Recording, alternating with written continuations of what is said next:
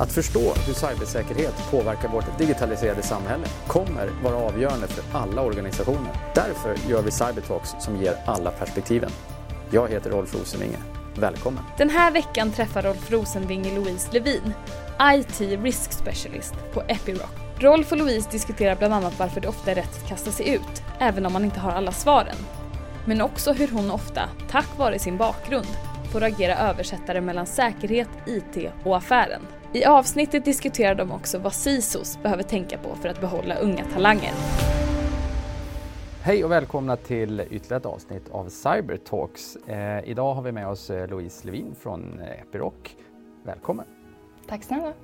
Eh, det här tycker jag ska bli jätteroligt. Vi har ju haft en hel del olika teman i Cybertalks. Eh, idag tänkte jag att vi skulle prata ganska mycket om cyber som karriär och hur det är att, så att säga, komma upp i, i den här och lite grann varför man väger och vad är vägarna in och vad är liksom lite learnings eh, en, när man har hunnit en bit in eh, i, i, eh, på det tracket så att säga.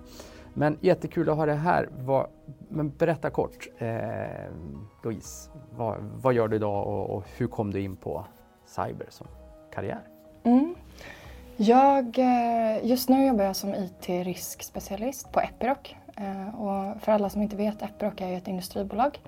Gammalt som gatan eh, och vi jobbar med eh, gruv och egentligen bergbrytningsutrustning. Gör stora projekt som Slussen och Förbifart Stockholm till exempel. Men också villaträdgårdar i Ljungskile. Liksom. Och ehm, jag kom egentligen in på IT-säkerhet för tre, fyra år sedan skulle jag säga. Uh, jag har alltid varit intresserad av säkerhetsarbete och främst av kriminologi. Men också älskat det med problemlösning och teknik. Uh, så det var egentligen när jag började plugga IT då som jag insåg att amen, det finns ju faktiskt ett sätt att gifta ihop de här två. Uh, så det var egentligen så som jag halkade in på IT-säkerhetsspåret. Då. För du började med kriminologi. Mm. Har du nytta av det idag? Ja, men faktiskt. Eh, en sån här grundpelare i kriminologi är ju att eh, brottslighet aldrig är någonting onormalt. Utan det är bara en, ett symptom på att det är någonting som inte funkar bra. Eh, och det är det som jag tar med mig väldigt mycket i mitt jobb. Att sådär, menar, när vi har problem eller fel eller incidenter då är det ju som ett symptom på ett problem som faktiskt finns eller på en, en väg in helt enkelt. Eh, så det är någonting som jag tar med mig väldigt mycket. Mm.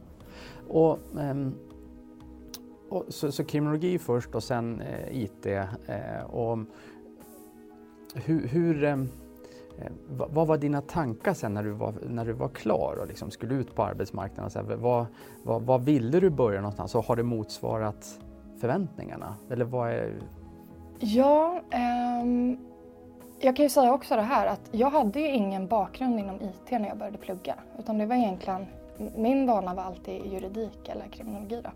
Så att när jag hamnade på IT, det var faktiskt en chef till mig som sa att men Louise, du, du pallar ju inte att vara i boxen och jobba sådär strukturerat. Du måste välja IT. Så nu ändrar jag här i din ansökan så får du bara köpa det. Så det var egentligen så jag hamnade in på det. Ehm, men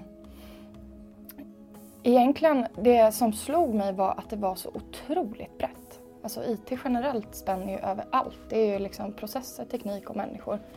Eh, så när jag kom ut så, och jag förstod att säkerhetsarbete spände över allt det här. Men jag tror inte riktigt att jag förstod vidden av det. För det är verkligen i allt, i varenda affärsprocess, i varenda bolag så måste du tänka säkerhet. Eh, så jag tror att jag fick nog en liten käftsmäll på ren svenska. Eh, just för att det var så brett. Och var, man är tvungen att vara open-minded och tänka brett. För du kan liksom inte tänka i silos. Du måste gifta in dig i, i det verkliga arbetet och i verkligheten som bolagen är i. Liksom.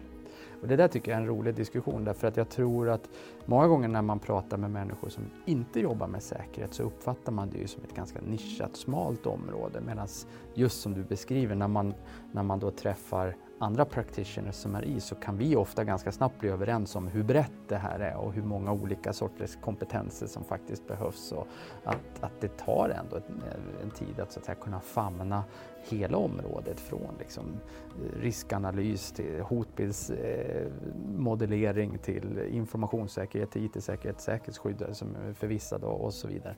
Eh, men hur, hur, hur, hur pass mycket mycket förmedlar man den bilden på universitetsutbildningar idag?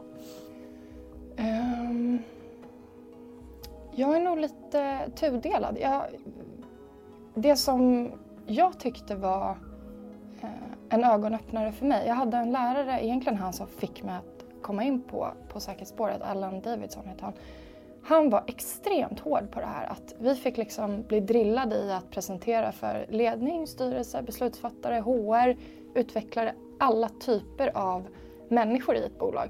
Vilket där och då kunde kännas så här, men vad fasiken, det är ju IT-säkerhet, Hur, varför gör vi det här?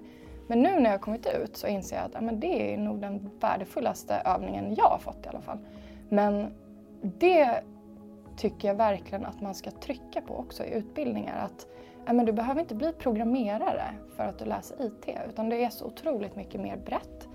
Ehm, så att där skulle jag nog säga att man faktiskt kan lägga mer krut på att säga att så här, nej men, du kan jobba med HR-säkerhet, du kan jobba med kommunikation, du kan jobba med utbildning.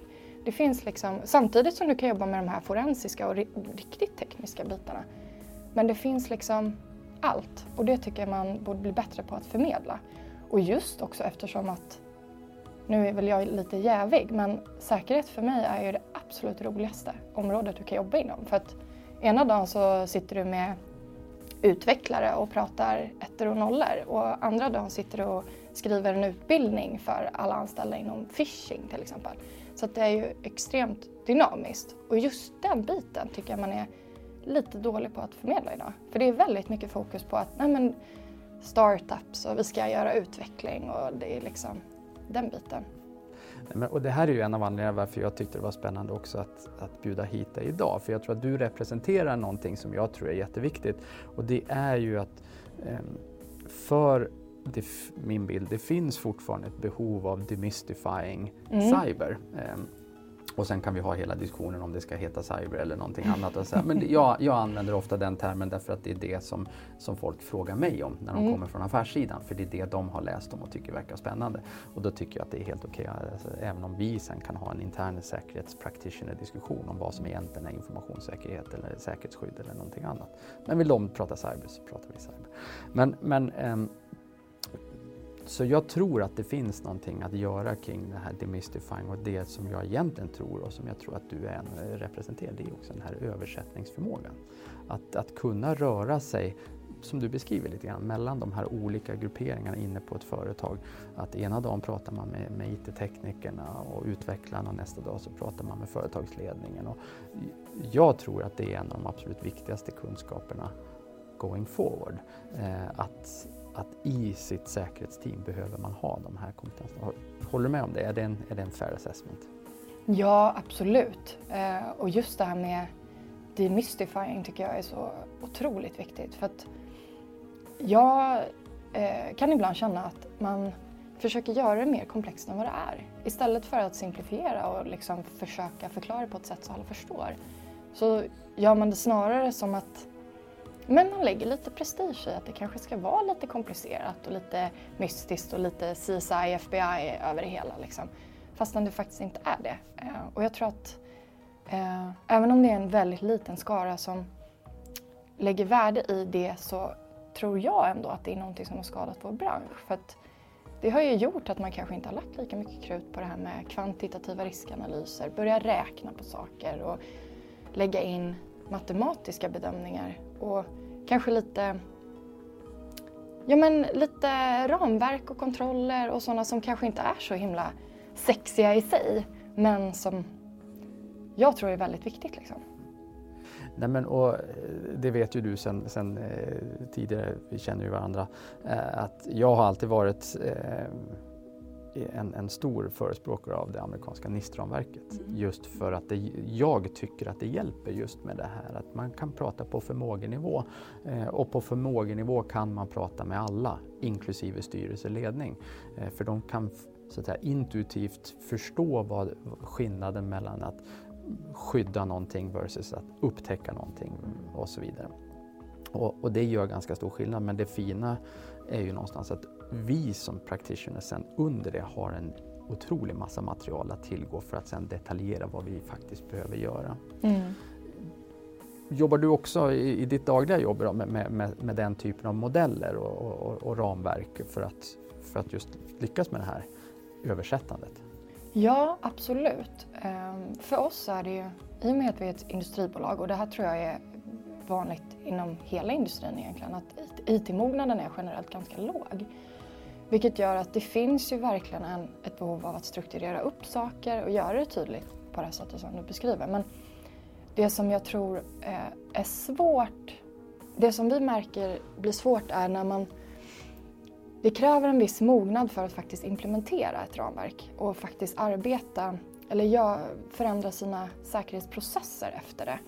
Ehm, så det är där vi ser ett, eh, ett problem lite grann, eller en svårighet egentligen, just när det kommer till implementationen.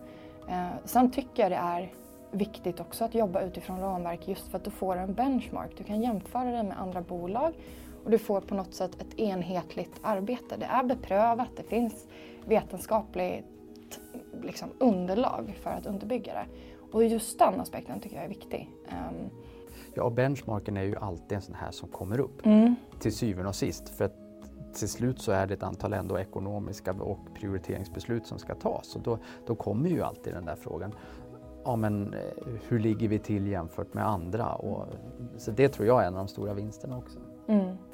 Ja, verkligen. Och sen så mm, bara det här att man får ett enhetligt språk. Att man både med kollegor inom branschen men också internt i teamet men också mot ledningen och styrelsen att man kan följa upp över tid. Att sådär, okay, men det här året fokuserar vi på att upptäcka, nästa år blir det på respons men sen också om man väl finner sig i en incident då kan man också titta att okej okay, responsdelen var vi svag på till exempel eller eh, vi var för sena på att upptäcka och sådär. Och då får också styrelsen och ledningen tror jag får ett engagemang på ett helt annat sätt. Eh, där de känner att ja, men det här är en nivå som vi förstår det på.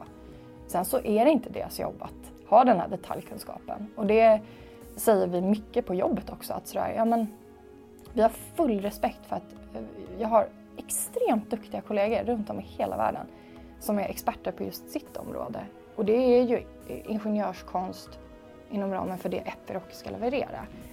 Men eh, den här säkerhetskompetensen, det är inte det spetskompetens och det ska inte vara det heller. Eh, och det är viktigt att komma ihåg det också. Liksom. Hur upplever du då, ehm, för jag tycker nämligen att det finns ehm, en, en, annan spännande grej med dig. Du har ju så att säga, även om du kanske kommer ur kriminologin så har du, så har du läst IT, sen har du jobbat med, med så att säga, säkerhetsdimensionen och nu jobbar du mer med risk. Ehm, IT-risk eller technology risk. Hur, hur, hur ser du att kopplingen mellan säkerhet och IT-risk hjälper er? Ja, men för oss så... Dels så är det ju det här att identifiera var vi är svaga. Alltså man kan på något sätt få en övergripande bild av att det här funkar, det här funkar inte. Ehm, så just den biten, för när du jobbar med IT-risk så mycket av mitt jobb blir ju att eh, identifiera var vi är svaga och göra någon typ av generell gapanalys. Så den biten tycker jag är jätteviktig för det hjälper ju oss att prioritera och, och eh, ta fram egentligen leverabler men också eh, ja, men KPI och sånt där till ledning och styrelse och, och egentligen de som sitter på pengarna på bolagen. Så där skulle jag säga att det är otroligt viktigt. Eh, men också eh, ja, men lite det här med eh, man får en koppling till trender. Du, du kan liksom... Eh, ja, hur ska man förklara det? Ja, men du kan... Ehm, du får liksom en prediktion på något sätt. Du kan se liksom, okej okay, men det här är på väg att komma och vi ser till exempel eh, ja, men kunder börja efterfråga eh, säkerhetsarbetes eh, underlag och certifieringar och sådana bitar. Att du får den här kopplingen till det externa som du egentligen inte har när du sitter i en incident till exempel. Då är du ju väldigt nere och grottar i tekniken och jobbar väldigt internt. Men IT-riskarbetet ser jag Eh, ger oss en koppling både externt eh, mot leverantörer eh, och kunder men också mot våra säljare och businessen på ett helt annat sätt.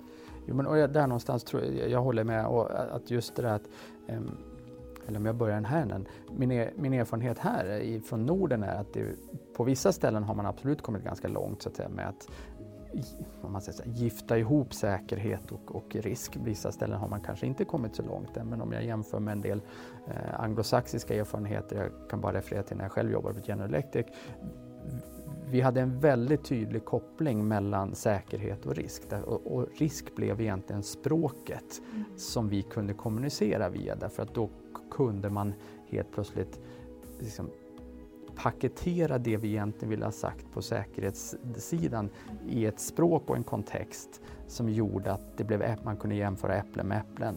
Och det gav oss en, en ganska stor eh, skjuts framåt i dialogen med, med ledning och risk committees och eh, styrelser och så vidare.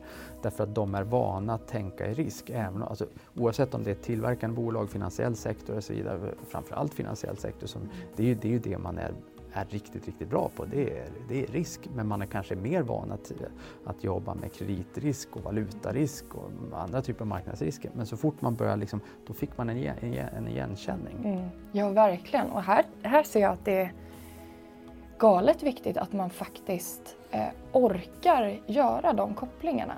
Eh, för vi har ju men, en, ett riskregister egentligen. Att så här, det här är våra mål inom bolaget och det här är de riskerna vi ser i, i princip varenda risk eh, som vår finanssida och business-sida identifierar så finns det ju en IT-komponent. Men det är sällan den kopplingen görs. Eh, och det är som du säger, jag menar, lyckas man göra den kopplingen, du får sån otrolig eh, förståelse för det. Eh, men det är svårt också. Eh, så, så, hur gör ni det? Alltså hur, hur jobbar du med det, att få den där kopplingen? Jo men för mig för mig har det varit väldigt mycket, faktiskt, det blir lite bakvänt, men jag har haft väldigt mycket nytta av att ha jobbat operativt med det. Eh, jobbat, försökt jobba så nära verksamheten som möjligt. Se liksom hur de jobbar, för ofta är det eh, ja, men det är vissa system till exempel. Det är eh, infrastruktur som påverkar ja, men hur vi men påverkar affärsriskerna egentligen. Om det här systemet går ner, men då påverkas ju vårt ERP-system till exempel. Eh, men, eh, så för mig har det egentligen varit att just att ha jobbat operativt och nära verksamheten så har det varit lättare att identifiera. Men också viktigt att aldrig tappa den dialogen. Att, men till exempel, jag är mästarnas mästare känns det som på att bara chatta folk på jobbet och bara hej, ja men du är ju eh, applikationsägare för det här till exempel. Eller du har jobbat i det här. Hur ser du på det här? Vad har du för problem? Och sådär. Och just försöka vara nätverkande internt. Um, sen har jag inte något konkret svar känner jag. Men det är, för mig har det varit otroligt nyttigt att vara just nät, nätverkande internt faktiskt. Och våga ställa frågan. För det är väldigt, det är jobbigt att gå från det operativa upp till det strategiska och man får huvudvärk och det är bara bökigt. Men den eh, förväxlingen, eller utvecklings, ut, utväxlingen som du får är enorm alltså. Om du orkar göra den. Ta lite extra tid men då har du plötsligt hela den här röda tråden. Uppifrån styrelse och ledning och deras mål eh, som kommer då från aktieägarna hela vägen ner till um, ja, skruv och mutternivåer. Nej, men, och det är väl det som är tricket att få det just att hänga ihop och därav den här diskussionen om egentligen om översättare för att det här, det här händer ju inte av sig självt. Det, det, det, kräver facilitering. Mm. Och det, är ju, det tar ju lite tid första gångerna uh, men sen sitter du och tweakar dem där år efter år och då uh, tror jag att det blir bra faktiskt. Men det kräver ju lite initialt arbete, det gör det. Och eh, tänker jag, för det här är ju ganska spännande att se att någonstans börja, jag, jag, jag loopar tillbaks här med, med börja med kriminologi, eh, fortsätter läsa IT och sen ut och liksom ha, eh, ha gjort det alla de här erfarenheterna och du har ju egentligen blivit exponerad för Alltså, ja, men precis som du beskriver, hela, liksom, hela nivån. Från, liksom, ner från utvecklingsteam som jobbar med liksom, ganska tekniskt ända upp till liksom, ledningsstyrelse. Hade du, hade du var det en målsättning eller hade du förväntat dig alltså att det var det jobbet skulle bestå i när du läste? Mm, nej, inte alls. Ehm, tror jag. jag trodde nog att... Ehm, nej, jag hade inte förväntat mig det. Jag var väldigt naiv. Ehm, och jag, för mig var det alltid självklart att säkerhet var viktigt. Så när jag kom ut i, i verkligheten och insåg att så här, nej men det är ju faktiskt inte säkerhet som styr, det är ju pengar. Ehm, jag eh, blev förvånad faktiskt. Däremot så tror jag att det här är olika på alla bolag. Eh, just inom industrin så är det ju, vi gör ju en digitaliseringsresa. Eh, vi är inte lika långt framme som till exempel bankerna som är exponerade på ett helt annat sätt. Ehm, så att jag tror att eh, hade jag haft något tips till någon som ville börja inom säkerhet, då hade det verkligen varit att gå in i en omogen organisation. För du får jobba med allt möjligt, högt och lågt och du kan inte delegera utan det är liksom eh, du har ett litet team att, att jobba med eh, och du får ju se allting. Från det strategiska till det taktiska till det operativa. Det där är spännande och för det jag tänkte också komma till och det tror du kanske redan är inne på lite grann så vilka är vilka är dina viktigaste learnings eh, efter några år här nu? Liksom? Att, vad, man har, som, som jag tror att vi alla har, man har när man ska ge sig in på något så har man en antal föreställningar och så exponeras man för så att säga, verkligheten och sen, eh, och sen kan man dra ett antal learnings eller slutsatser från det. Jag tror du varit inne på några, men, men är det något annat som du har tänkt på att som, eh, det, det, här har gett mig en stor skjuts framåt eller det här skulle jag ha tänkt på så här istället? Ja, eh, jag tror för mig har det varit extremt... Eh, jag är väldigt naiv och godtrogen i min natur.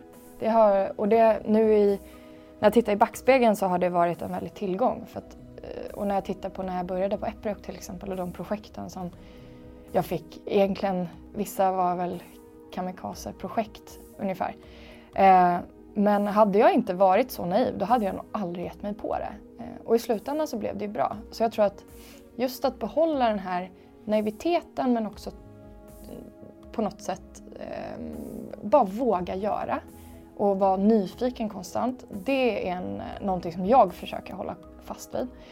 Men sen, eh, och två saker som jag förespråkar väldigt mycket det är det här med ödmjukhet men också empati. Eh, man måste vara ödmjuk inför att ämnet är komplext. Jag brukar jämföra det lite grann med att ja men, Eh, alla kan köra bil och du behöver inte veta hur en bil fungerar för att kunna köra. Och det är lite grann samma sak med eh, säkerhet. Att, eh, du kan jobba i system men för att kunna jobba med säkerhet så behöver du förstå hur systemen funkar. Och, och det blir komplext för människor och det måste man ha respekt för. Ehm, eh, så det är den ena, det här med ödmjukheten. Den andra skulle jag säga är empati. Du kan inte ge bort en risk till någon som inte förstår den. Det är jätteviktigt att förklara eh, och vara eh, ja, men förstående för att de fattar, människor fattar de absolut bästa besluten utifrån det underlaget de har. Och den utgångspunkten måste man alltid ha. Eh, man kan inte köra, vi har en regel på IT hos oss till exempel, att no blame games. Eh, jag tar det ju som en personlig, ett personligt nederlag om Eh, en kollega gör fel till exempel. För då vet jag att amen, här är det jag som har brustit i min kommunikation, i min utbildning och i min pedagogik. Ehm, och jag tror att den biten att alltid tro på att amen, alla människor gör det bästa de kan. Och det är en del av vår överlevnadsinstinkt att vi är problemlösare och vi ska göra det så fort och så effektivt som möjligt. Och har man då inte underlaget att amen, det här innebär en jättestor risk, ja, men då kommer man fatta ett lite eh, skevt beslut. Men, eh, så det skulle jag säga är mina två största learnings egentligen.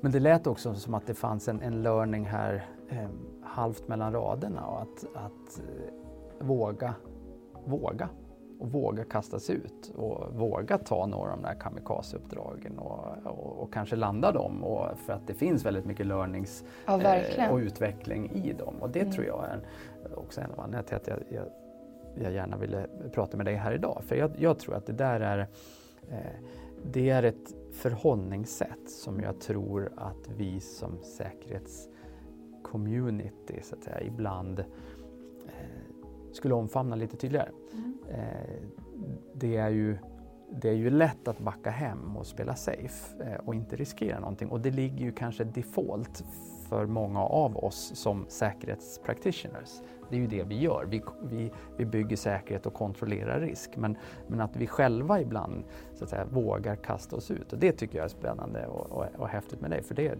det tillvägagångssättet har du nog alltid haft, så som jag har sett det. Att, att våga kasta sig ut och, och helt plötsligt upptäcka att då landar man också en, en hel del bra saker mycket ja, bättre än man kanske trodde från början. Ja, faktiskt. Och sen, det är därför jag också egentligen rekommenderar alla jag någonsin träffar att jobba med säkerhet. För det är ju ett område som konstant förändras. Vi kan ha implementerat något för ett år sedan och sen så nu funkar det inte längre, nu är det inte säkert längre. Så du måste hela tiden förnya dig och tänka nytt. Och jag tror att, att aldrig fastna i att amen, eh, så här är det och så här har det alltid varit, det klassiska tänket. Det tror jag är väldigt farligt. Eh, och det är därför jag också verkligen förespråkar att vi ska få in fler unga men också eh, lite eh, ja, men äldre personer som har haft en karriär innan, inom något helt annat område. Ja, men ge dig in i säkerhet. Du har extremt mycket insikter. Eh, och det finns andra branscher, kolla bara på psykologi och finans som är otroligt långt framme med eh, ja, men till exempel finans. Nu är väl det kanske i kölvattnet av två stora finanskriser. Men där har de ju verkligen tagit fram ordentliga ramverk och de jobbar ju strukturerat med det. Där finns det extremt mycket att hämta. Ehm, och jag tror att sådana typer av människor, vad jag märkt, ger så otroligt mycket energi. Och också en naivitetsboost lite grann. Att, ja, men, de, man tror ju lite grann att ja, men jag ska förändra allt när man går in i IT-säkerhet. Och sen så blir man lite påpucklad och nedtryckt i skorna eh, och så inser man att ja, men det var inte så jäkla lätt som man trodde faktiskt. Så jag tror att få in det här eh, flödet av nya personer, det ger så galet mycket energi. Eh, för jag tror alla som jobbar med säkerhet har känt så här, det är hopplöst. Och, och det är oundvikligt tror jag. Så att, ehm, ja. Men och vi försöker ju ha CISO-perspektivet eh, i, i podden överlag och jag tror att du är inne på någonting. Eh, så om du tänker kring vilka skulle dina råd vara till CISOs om liksom, talent attraction och retention? Alltså, vi vet ju någonstans att totalt sett så, så har vi liksom ett, eh, ett talent gap på, beroende på vems rapport man läser, men kanske en miljon eller mer eh, practitioners globalt och det är ju definitivt eh, tillämpbart även här i Sverige och Norden. Eh, så någonstans måste man ju som CISO, eh, man, man, måste ju tänka kring det här. Så hur, hur attraherar jag och hur behåller jag eh, talanger? Mm. Eh, vad, vad, vad, blir dina råd till CISOs? Ehm, jag tror att eh, mina råd är väl egentligen det första och det är väl väldigt grundläggande och det tror jag alla gör idag men det är ju det här att, för det gjorde min chef otroligt bra. Hon satte sig på kammaren och så mappade hon dels sina egna kompetenser, sina egna eh, gap, vad hon saknade. Så mappade hon upp teamet utifrån att jag behöver en tekniker här, en förvaltare här, jag behöver liksom så. Så jag tror dels den, att identifiera, okej okay, men det här är den typen av person jag behöver. Men sen också eh, att aldrig tappa det här fokuset på eh, erbjuda utbildning. Säkerhetsområdet ändras konstant eh, och min känsla när jag pratar med ja, branschkollegor är att alla är så jäkla nyfikna. Det är liksom ett, ett drag som finns i alla tror jag som jobbar med säkerhet. Att man ständigt vill utvecklas, tänka nytt och sådär. Um, så att jag tror att den aspekten, att inte glömma att alltid eh, utbilda sig. eh, eller erbjuda den möjligheten. Eh, men sen också att eh, vara duktig på det här med att eh, se, alltså fira vinster. Hur små de än är så är det jätteviktigt att faktiskt eh, skriva ner och köra någon typ eh, retrospekt som utvecklarna gör. Och jag tycker det är så himla bra. Att man bara sätter sig ner och säger ja men det här har vi faktiskt åstadkommit. För det är lite grann som Ofta har man ju liksom ett berg med saker att göra så det är lätt att man tappar perspektivet. Och sen är ju säkerhetsarbete lite sådär att man får kämpa lite med näbbar och klor. Eh, så är det ju. Så att det skulle jag säga är det viktigaste, att man eh, ja, men firar att eh, man gör vissa vinster och sådär. Sen så tror jag Ja men just det här, och det här är ju någonting som jag tror är svårt att, att eh, påverka. Li, ja, det är svårt att påverka egentligen men någonting som jag också märker är ju att eh, någonting man tittar väldigt mycket på är ledningen och styrelsens attention på IT-säkerhet. Jag tror det är många inom branschen märker nu att amen, det blir svårt att jobba om man inte har en ledning som är engagerad och en styrelse som är engagerad. Eh, så jag tror att få deras engagemang och välsignelse att jobba eh, så ger det så himla mycket tillbaka till teamet. För då känner man det här eh, att det vi gör spelar roll. För att ofta så blir ju säkerhet tyvärr en stödfunktion. Men att känna att ja, men vi är en del av businessen, vi är en del av leveransen ut mot kund. Den kopplingen tycker jag är viktig. Att man känner att ja, men det vi gör är inte bara ett hinder i verksamheten utan det är så jag gissar att det du är inne på lite grann är att någonstans att CISON måste vara duktig på att skapa den kopplingen och förklara den mm. också för teamet. Alltså, så att, att våran roll i det stora är det här och se till att man både får exponeringen men också får återkopplingen så att säga för det från verksamheten utanför det, ja, det egna. men exakt. Du, en, en, annan fråga som jag tänker är också, jag vet att du är engagerad i, i en av branschorganisationerna, det finns ju fler, men SIG, Security. Mm. Vad, vad, är din, eh, vad är din bild av, av de här branschorganisationerna? Och, och vad, vad, vad, har det gett dig? Och, och också lite grann att tänka, vad, vad tror du man måste vara beredd att putta in själv för att få ett riktigt utbyte av, av det? Ja, jag, egentligen jag älskar ju säkerhetscommunityt. Jag tycker alla är fantastiska och det känns som att alla brinner för säkerhet på ett privat plan också. Eh, och just i de här eh, organisationerna och, sådär, man får ju väldigt mycket ehm, du får väldigt mycket energi, väldigt mycket insikter. Folk vill dela med sig. Om än bakom stängda dörrar då såklart. Men, eh, så det som det har gett mig egentligen är dels ett nätverk. Ehm, att ha personer och, och kollegor i branschen att kunna bolla saker med eh, som jag litar på och, och sådär. Så dels har det gett mig det. Eh, sen har det, jag ser ju ett väldigt man uppfinner hjulet lite grann om och om igen. Så de här bransch, branschorganisationerna ser ju jag eh, fyller lite grann ett tomrum. Här kan man dela, eh, ha utbyte eh, så att man slipper uppfinna om och om igen. Liksom. Eh, men jag tror att man ska vara beredd på att våga nätverka. Eh, och våga gå på de här eventen som kanske bara är två timmar en kväll. För att det jag har sett är att du får så otroligt mycket tillbaka. Sen så tycker jag också att eh, på något plan så eh, blir man tillfrågad att göra lite sådana här ideella eh, engagemang eller åtaganden eller föreläsningar och sådär. Fan, kör! För att vi har en avsaknad på människor som vågar prata och vågar ja, men blotta sig lite grann. Ehm, så att allt sånt där är jag jätteför. Ja, men, och jag håller med och jag tror att det finns ju ett, jag tror att det finns ett behov av, av eh, framförallt det här nätverkandet och det har vi pratat om i något annat avsnitt i Cybertalks, alltså eh, behovet av threat sharing mm. till exempel. Det kommer ju jättestarkt på, på eh, på många ställen när jag pratar med kollegor i USA så är det ju liksom det som nästan alltid kommer upp först. Liksom, ja, hur, hur, jobbar ni med threat sharing? Och, och, det finns det ju så att säga forum för, eller, och kanske behövs eh, ännu fler forum. Men också eh, det här liksom, best practice sharing.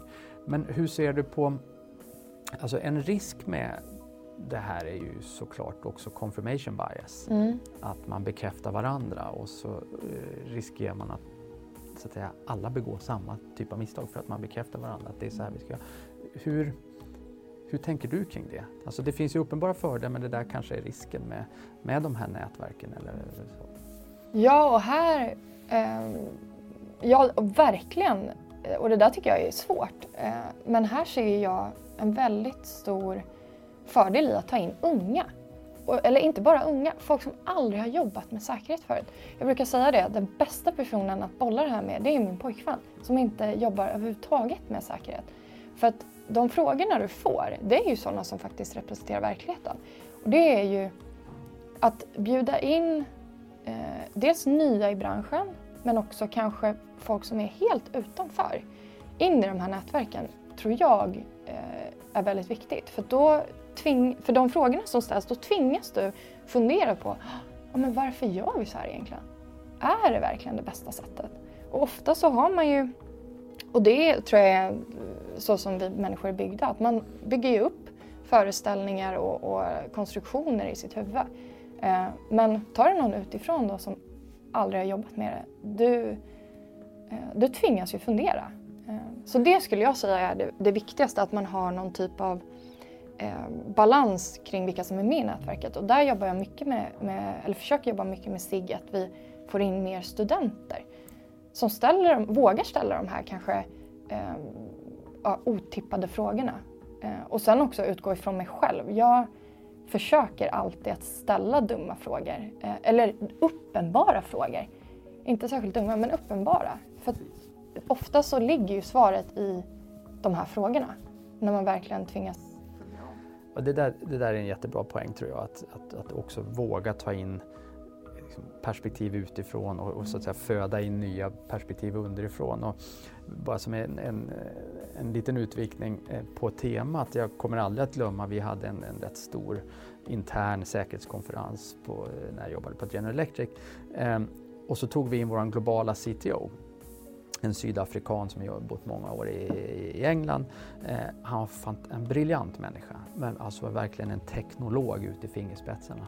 Och, och han började, alltså han, han, blev inbjuden som öppningstalare och, och började egentligen med att säga så att nu kommer jag trampa några av er på tårna, men eh, basically, liksom, det ni har pysslat med year to date, funkar inte och jag ska tala om varför. Och så mm. berättar han ur en, liksom en, en CTOs perspektiv varför det vi stod för och hur vi hade gjort säkerhet faktiskt inte funkar ur hans perspektiv. Och, och, vilka uppenbara saker han tyckte att vi missade att adressera för att vi kanske inte riktigt förstod hur till exempel CTO-communityn faktiskt resonerar när de tar designbeslut, arkitekturella designbeslut. Och, och, och folk satt ju och kokade i bänkarna mm. men det blev den bästa outcomen eh, någonsin. Det, så jag, jag, tror att du absolut har en, en, en, en, jättebra poäng där, att våga bjuda in olika perspektiv just för att undvika det här med confirmation bias. Och gör man det så tror jag det finns en enorm styrka i också att faktiskt i en lite safe setting få utväxla sina idéer och tankar och så här gör vi och hur gör ni och, och så mm. vidare. Ja, och våga, våga ifrågasätta också. Sen, sen tror jag att alla och det här är nog alla människor på denna jord, men alla borde ju öva lite grann på att sälja. Alltså, vad har jag faktiskt för underlag för att jag tycker så här? Spesa ner det och faktiskt ifrågasätta eh, på ett grundligt sätt. Ehm, för det tror jag, och det är också, det är ju dels förtroendegivande, men då börjar man också fundera på varför man gör saker och sådär. Så den biten skulle jag eh, säga är otroligt viktig ehm, faktiskt. Men någonting som man missar faktiskt. Sant. Du, tiden går fort. Eh, jag har ett par frågor till som jag skulle vilja passa på att hinna ställa. Man kan nästan säga att du har myntat ett begrepp, eh, transparensparadoxen. eh, och, och, jag tycker att det är lite roligt för att det, jag tror att du sätter fingret på någonting väldigt viktigt och jag skulle vilja först fråga dig och be dig utveckla vad du menar med transparensparadoxen för jag tror att det finns en ganska bra koppling till det vi har pratat om bredare om det här med att förmågan att kunna översätta och sätta i sammanhang eh, och, och så vidare. Men när du pratar om transparensparadoxen, vad, vad menar du då? Ja, eh, egentligen det jag menar är ju att vi har ett otroligt behov i branschen att eh, dela erfarenheter, learnings, eh, threat sharing som du pratade om innan. Vi har ett otroligt behov av det. Om man bara tittar på den kriminella communityn eh, som ju förmodligen är, nu är inte jag en del av det, men jag förmodar att den är lika härlig som säkerhetscommunityn och white hat-communityn. Men de är otroligt duktiga på att dela mellan varandra, eh, vilket ju gör att de får ett försprång för att de kan ju ta Eh, steg fortare än vad vi kan. Eh, så, och transparensparadoxen som jag syftar till det är lite grann att så här, alla efterfrågar kunskap men det är ingen som vågar dela med sig. Och just att vi måste skapa de här forumen som kanske då är bakom stängda dörrar eh, och nätverken där man faktiskt vågar dela fritt och lita på att ja, men det stannar här. För det som är lite grann inom säkerhet är att du måste ju blotta dig till 100% för att få riktig input och riktigt bra råd. Eh, vilket ju gör att kommer den här informationen i orätta händer så blir det ju en bruksanvisning till hur man hackar Epiroc till exempel. Eh, så det är lite den eh, biten jag tycker eh, är viktig eh, och där försöker jag vara så transparent som jag kan eh, just och prata om risker eh, på ett ganska öppet sätt. Eh, just för att få input. Men det är svårt alltså, för sen har du ju sekretesslagstiftning och allt möjligt och lagen om företagshemligheter och grejer. Så det är ju svårt och ingenting jag har en lösning på men det är ju någonting som hela branschen skriker efter egentligen. Och jag tror att det är en jättebra poäng eh, här när vi ska börja avrunda också. För det, jag tror att du sätter fingret på någonting väldigt viktigt. Och man kan dra alla paralleller, att, eh, eller andra paralleller. Alltså en, en, en som jag intuitivt kommer att tänka på det var egentligen vad som hände i USA efter 9-11. Mm. Eh, där man ju konstaterade att det fanns en massa institutionell kunskap men den var uppdelad i silos. Och, ehm, och, och, och det som blev effekten efter 9-11 kommission och så vidare, så här, det var ju att man på riktigt öppnade de här silos och slog mm. ner en del av de där väggarna och började dela saker. Väl medveten om att det introducerar en risk. Mm. Absolut. Men man såg helt enkelt att, att, ehm, att liksom fördelarna klart övervägde och det har väl kanske liksom hela kampanjen eller vad man ska kalla det liksom, eh, efter det sen någonstans visat utan att för den skulle lägga en, liksom en politisk värdering i om man tycker att det var rätt eller fel. Men bara ur ett rent effektivitetsperspektiv så har det ju definitivt skapat en helt annan liksom, eh, förståelse kring hot och mm. risker där tror jag. Ja, verkligen. Du, eh, sista frågan. Eh, vi har förut haft en, en fråga i Cybertalks kring vad du skulle göra om, om du fick bli statsminister för en dag eh, och fått en hel del intressanta svar kring det. Men jag tänkte introducera en ny fråga här idag också för att eh, vad, Ehm, också för att man måste förnya sig lite här. Men, så jag tänkte börja fråga vad, vad borde man läsa eller se? Vad är någonting som har gett dig ett eh, halleluja moment eh, som du har läst, sett eller alltså en bok eller en film? Eller? Um, ja, men jag tror att det som... Uh, jag skulle säga, jag har väl tre uh, böcker faktiskt som jag tyckt varit uh, otroligt bra. Den ena är Eh, how to measure anything in cybersecurity risk heter den av Hubbard och eh, Sierson, tror jag de heter. Eh, och det handlar helt enkelt om att räkna på risk. Eh, med matte kan du ju räkna på allt. Jag menar vi har räknat på att skicka upp raketer i rymden utan att någonsin ha gjort det förut. Så att då kan vi för fasiken räkna på cybersäkerhet också. Den är otroligt bra eh, och ger en bra verktyg att visa för ledning och styrelse och beslutsfattare i övrigt. Ehm, den tycker jag är bra. Sen eh, allt som Bruce Bruce Schneier skriver tycker jag är bra. Eh, men sen också en litet wildcard. Det finns en bok som heter The Phoenix Project som handlar egentligen om eh, DevOps och hur... Eh, ja, men det handlar om IT-organisationer och där, de pratar mycket om det här med att koppla affärsmålen till specifika risker och leveranser inom IT. Och här tycker jag det är viktigt också för säkerhetscommunityn att ha en förståelse, en affärsförståelse och våga ja, men, lära sig men hur funkar verksamheten, hur funkar våra säljare, vad är det de säljer, vad tycker våra kunder? Ehm, ja men egentligen, vad efterfrågar affären? och hur kan vi knyta ihop det där? Så de tre skulle jag säga. Det och sen jag, tycker jag Wired är bra också. Det tycker jag låter som en jättesnygg och eh, väldigt klok avslutning. Så att eh, Louise Levin från Epiroc, kul att du ville vara med här. Tack, tack. Och till alla lyssnare så until next time. Den här podden är en samproduktion mellan Cyber Insights och Tieto.